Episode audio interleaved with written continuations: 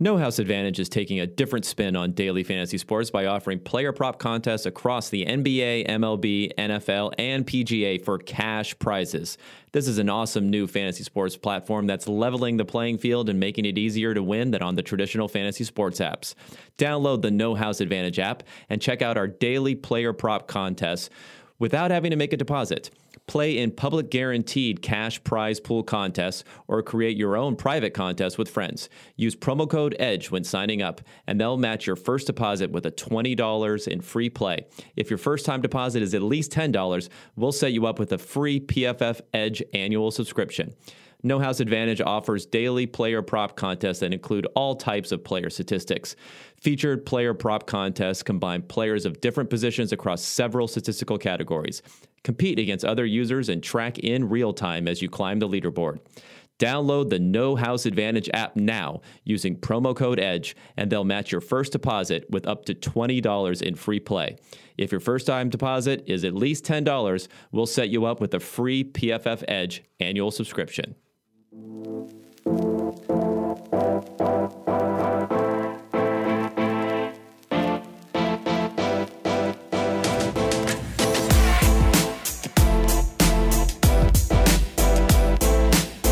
Welcome in to the PFF Daily Betting Podcast. I'm Eric Eager, joined by DFS Sharp Ben Brown, who last week in college football gave you University of South Carolina on the money line, plus 140, 145 um, against Auburn. That was a sweat, but it ended up getting home. Green line on the week was up nine units in college football on closing numbers uh, which is makes for a pretty fun Saturday, huh? Yeah, I mean, it was great. I think we've consistently put forth uh, quite a few value plays. It's been more money line opportunities to start the season, but it's been uh, pretty profitable if you've been tailing basically everything that's been happening on NCAA Green Line perspective. So I'm happy that my written picks are at least somewhat starting to follow suit, but I think you got to be pounding a lot of these uh, early week lines as soon as they get posted here on NCAA Green Line because it's kind of where you're making uh, a lot of your money betting in the football game at this point in time. NFL has been, you know, there's just not as many options, not as much volume. Lines are definitely more efficient at this point in time. So if you're actually looking to make, um, you know, a little bit of cheddar betting football, I definitely think you should be grinding out some of these college numbers, especially early in the week, which is why we're hitting you with this podcast here tonight. Yeah, the uh, NFL was a, a little bit of a different story, up it, on early week lines, and then when you looked at closing lines, uh, you ended we ended up about even. Um, so yeah, it's a different story. NCAA, there's still I, I would say overreactions to information. Classic example was you know uh, Georgia against Alabama. That thing opened at six, got down to like four based upon the Nick Saban news. That was way too low. Um, you know, we you and I hammered four a few times closes yeah, went back, back, to five and a half. I closes think, back at five and a half, six, and then they cover that like pretty easily in the second half.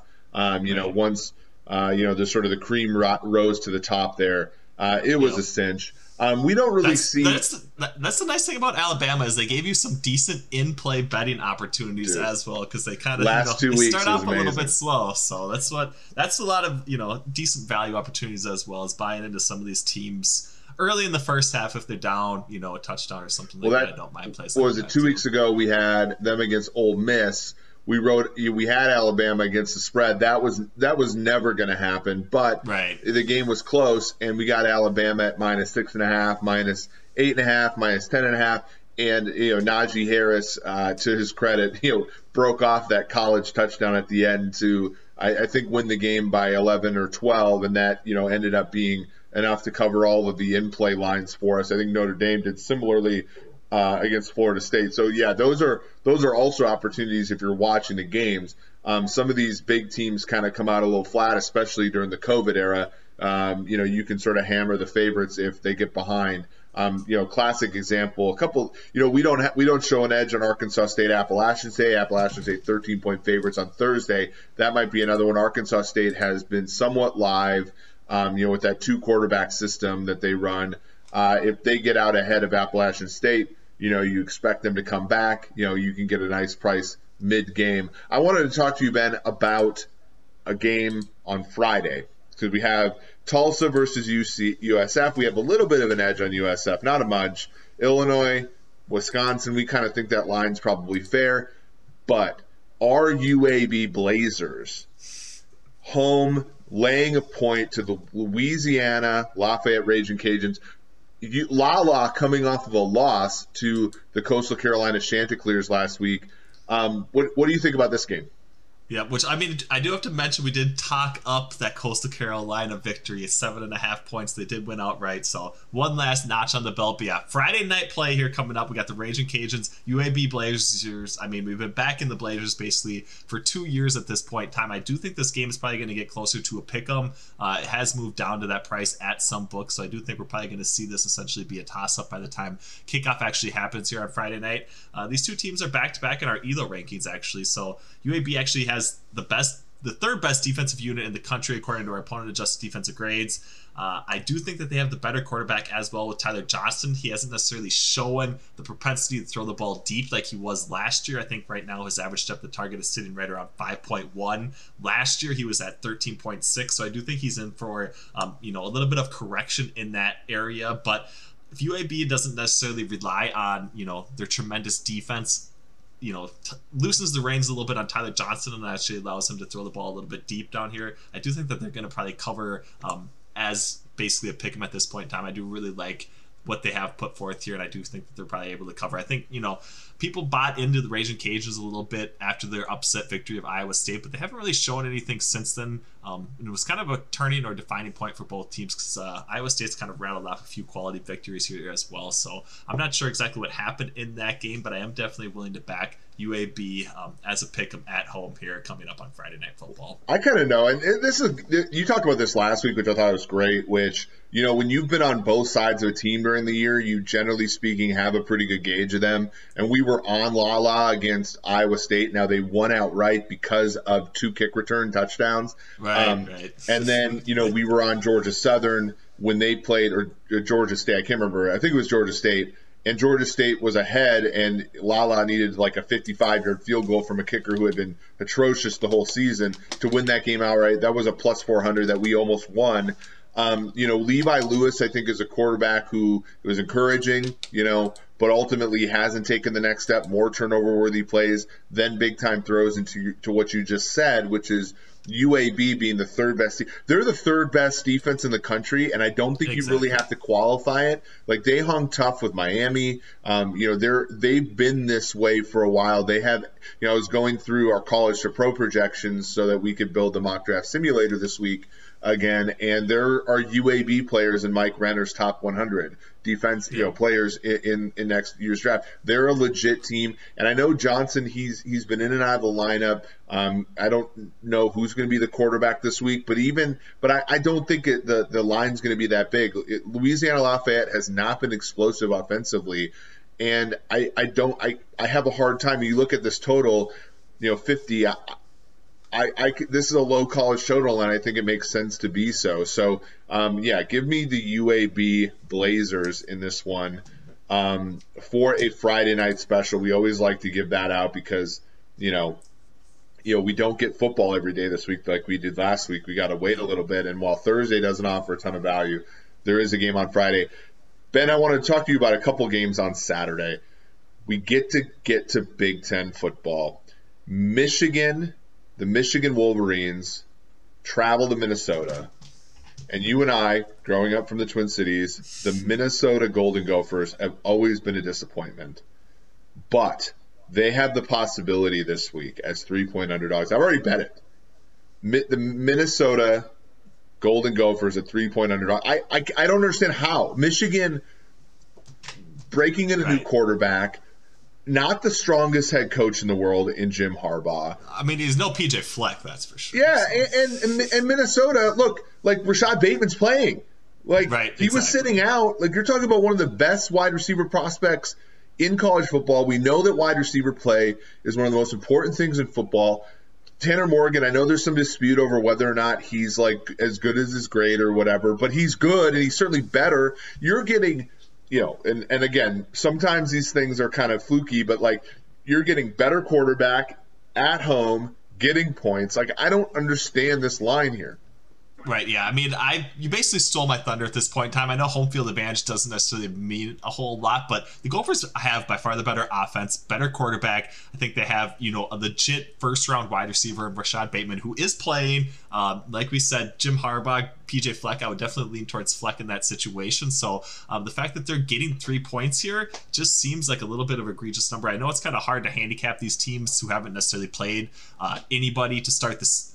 Basically, haven't played anybody and are kind of jumping into basically what would be kind of a you know season defining game and victory if they were to win it. So from that perspective, it's a little bit dicey that they're kind of just siding with Wolverines based more on historical data. But I mean, we haven't seen anything from Joe Milton at quarterback, so I don't know what um, is necessarily driving the love for the Wolverines here. So I do think this is a buying opportunity for the Gophers. I kind of like uh, at plus three, since we're sitting at that number, we don't necessarily see uh, numbers as valuable at the college level. I'm kind of more inclined to buy into the money line at plus 135, and I think that's probably the play that I'm looking for here uh, for this college game day slate coming up here on Minnesota uh, in Minnesota. That you know a lot of Gophers fans are getting excited for, and it's hard for me not to feel a little bit of that yeah, momentum. Yeah. So I'm definitely going. I'm definitely riding with the Golden Gophers here on Saturday at one point in time. We got to roll the damn boat let's see some magic happen here on Saturday night. I might even so. be a little bit provincial. I know I'm a I'm a Husker actually, but I but obviously I will I I was once employed by the University of Minnesota, Ben, so I will I will uh, root for them here. Here's a thing that I think is low key in this game. I, how bad is the weather right now? Where You- I mean, yeah, we got dumped on. We probably got like four or five inches of snow, so from yeah. that perspective, man, I that's the one thing I'm so glad that you always do that because that's one thing that I just like never really consider, especially earlier in the week. I'm not really looking at the weather perspective, but um, that is a spot that we definitely need to be monitoring because. Yeah. Of course, TCF outdoor stadium. I don't know necessarily what they were thinking in that situation, but uh, it could be. It could definitely play a role, and that would be one way that you know that what I would call a prolific Gophers offense is a little bit right. stymied here. I do think it's close. It's going to be cold. I think it's going to be, you know, right around freezing weather, 32 degrees coming up here on Saturday, but I don't yeah. think we're going to see any real snow. So I definitely think it'll probably be uh, playable at least um, for a passing offense to be functional at this point in time. Well, we'll talk about DFS a little bit at the end here. It might just keep you away from DFS on these two guys, right? Like, right. you know, when you're talking about 32 degrees as a forecast, um, you know, game is at seven, so by then it's going to be even colder. Um, you know, you know, Michigan has you know, Charbonnet. Like they have they have some running backs that I don't think are very good, but maybe if it's mucked up a little bit, like it can be. Uh, you know, equalizing, but we're talking about them as the favorites. In theory, weather should play to the home team and play to the to underdog. So, um, you know, and frankly, like defensive backs who haven't really practiced much during the course of the year, having to go out there. Rashod Bateman knows where he's running, so you know if it's cold and it's snowy a little bit, that probably plays to the offense more than the average person thinks. So uh, very, very fun. Um, we're going to go to my neck of the woods now. Games not played in Cincinnati. In fact, you know we we do you do have to monitor this as far as you know, you know uh, whether or not it's going to be played because you know the, the Bearcats didn't play uh, this last week. Um, but my Cincinnati Bearcats going, I believe, on the road to face the SMU. Uh, you know, the SMU in a dogfight last week against Tulane. It was going to be Tulane's like first win a, against a like ranked opponent since the 80s. Um, now they got it into overtime. They ended up winning on an interception um, you know, sort of skated by there. This game is a two and a half point game. Um, we actually are on the side of SMU here. Uh, what say you, Ben? Yeah, I mean, it is interesting. Going back to the point that I touched on last week that you brought up earlier in the podcast, we were on Cincinnati last week. Of course, they didn't actually end up playing that game, so we don't really know how well they would have rated uh, with Tulsa basically postponing it but we are definitely on SMU in this matchup. I do think this is obviously a big game in the American, our third ranked Bearcats, number one ranked Mustangs. Definitely give the edge to Shane Buechele from PFF passing grade. Start the season, I think SMU is averaging right around 0.4 EPA per pass attempt. Desmond Ridder, I mean, I know he was kind of hyped up to start the season, but he hasn't really looked that good. I think he has the same percentage of positive and negative grade throws. Hasn't exactly played really well at all in 2019. There's of course, you know, the the COVID cloud hanging over the Bearcat, Bearcats, it's kind of tough to project, um, you know, what that is actually doing for a team at both the practice level and maybe even just from like a psychological level as well. So I think it's going to be interesting to see how they respond. But I definitely like SMU here as under a field goal favorite. I do think at two minus two and a half, they're definitely a viable option. Um, as you know, probably the what I would classify as the best group of five team uh, that we have here. Maybe UCF has something to say about that, but we'll see. Um, UCF couldn't stop Memphis last week, right? So exactly. like, you know, they, right. they got that loss there. I, I really like you bring up Buechele. This game's interesting. Both passers are over 100 passer rating when press when clean. Desmond Ridder passer rating when pressured 2.1, not 2.1 yards per pass attempt, not 2.1 interception ratio, like 2.1 passer rating. Now, that's obviously going to get back to normal at some point in time, but I don't think it does as well as SMU, where you look at Buechele, 23.2 passer rating when pressured. That's probably going to regress upward as well. And, and, if this game becomes a game about scoring, we've already seen this, right? You and I had a Cincinnati Bearcats to win the AAC ticket last year, and they got all the way to the the, the championship round. Game. And in a game, and they played well. Yeah, I, I believe they cover the number. Like they played well, but in a game where you know this conference offense wins, and if both offenses are clicking here, I just can't see Cincinnati uh, outscoring SMU. So I, I am gonna lay, I just laid the points with SMU. I'll even take a little bit of a sprinkle on the money line there. I think uh, they're gonna outclass. Um, you do have to look a little bit at some of SMU's receiving uh, players in terms of injuries, right. but yeah. uh, they're going to outclass here. Uh, Bearcats, we, we, we've seen some some negative effects of COVID at the NFL level with New England. Um, you know, possibly happens here uh, with the hometown Bearcats uh, vis-a-vis PFF here. So, um, okay, let's go to the Big 12. Oklahoma State at now you you're not from, your wife's from Iowa, so you, your hometown Iowa State Cyclones at Oklahoma State here. The the the spread is three and a half. Um, total on this game 52 which is low for a Big 12 game. What say you, It's another low one. It's another low one. Yeah. So I don't know. I've been leading. I feel like I've been leading the Brock Purdy hype train for far too long at this point in time. I'm going to go back to him once more. I know he led us down earlier in the season, but um, this market has kind of moved in their direction just a little bit. I think it opened up at minus four. It's dropped down to minus three and a half for Oklahoma State. There are reports that both now on three and a half, by the way. Yeah. So it is. Uh-oh, you, you want the three and a half, you better take it.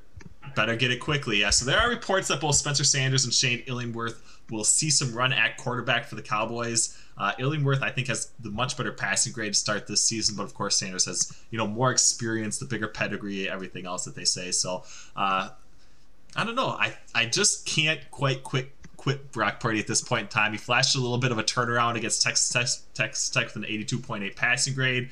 Uh, he was slinging it all over the field, 44 dropbacks. So the concerning thing it was done on relatively low average depth of target. He had no big time throws, just a lot of positively graded ones. But he's finally played um, within himself, you know, a little bit. He's kind of had some crushing, horrible, bad mistakes at the beginning of the year, and I think uh, he's finally starting to kind of like take a step back and actually just try and make you know the easier throw as opposed to trying to uh, constantly score on every single play which uh, obviously you have to play somewhat inside yourself to, in order to be efficient on every single down. So um, i don't know. I kind of like the cyclones um, at this point in time. Three and a half i think is definitely a viable play. Like you said that juice could be moving just a little bit. That could indicate a lot a move down to three. I think at that point in time there's no real value on the spread. That might be a situation where you'd want to lean towards the money line. But um, this is one that if it gets any more movement, we're probably going to be off it. So this might simply be uh, a PFF daily betting podcast play if we get any more line movement. But hopefully you guys uh, can tune in and get that three and a half number because uh, I think it might be moving.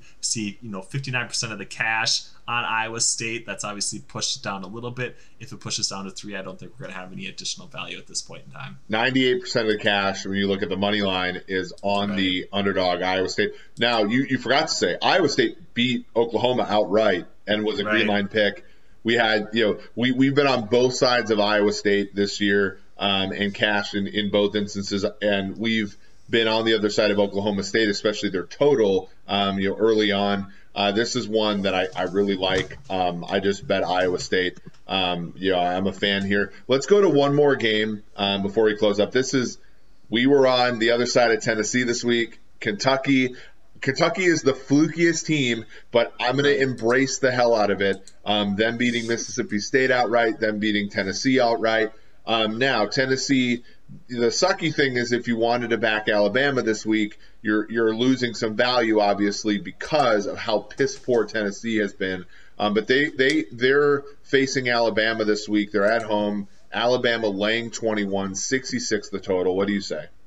Yeah, I mean, Mac Jones has been playing. I mean, I would say it's somewhat of an unsustainable level at this point in time. He's been absolutely unbelievable. Highest EPA per pass attempt among Power Five schools. Highest accurate accuracy percentage among every quarterback in college football, while still hitting over 10 average depth of target. So he's been absolutely lights out. Uh, on the other side of the ball, Jarrett Guarantano uh, is coming off his lowest two graded games of the season. Had two pick sixes last week. Was benched for a little while. JT Shrout came in. Uh, you know, followed that up with a interception himself. So it's just kind of a mess from the Volunteers' perspective, especially at the quarterback position. And uh, they weren't necessarily, you know, Kentucky's pretty good defensively, but I don't think they're even in the same class as Alabama's defense, who we have second overall um, in our opponent adjusted grades in the SEC. So from that perspective, I think this could just be an absolutely dominating performance for the Crimson Tide. I've backed them before; they didn't necessarily cover for us on the pregame line with Ole Miss, but they're a team that we've been buying into for the past two weeks. If they do start slow, if you do have that pregame spread and they are slightly slow, maybe it's just a spot where you're hitting them more and more in game, like Eric and I touched on earlier. But I definitely like them. I think this is probably going to be the one opportunity where you're not you're not really going to have um, a situation where they're going to be any closer than this 21 point spread as opposed to just the pregame line. So I think from this perspective, you kind of got to be buying in, and I do think that they're definitely able to cover here on Saturday. Yeah, and, and among you know some of the you know, so let's talk DFS briefly. You're going to go over this, I think, when you do the podcast solo on Friday night going into Saturday morning. But you know, you look at some of these games: Nebraska at Ohio State you want to back Trey Sermon. You, you want to do Justin Fields, Olave, those guys, but they're 26 point favorites in Nebraska. That game might be over by halftime. You don't necessarily know if you want to use those players.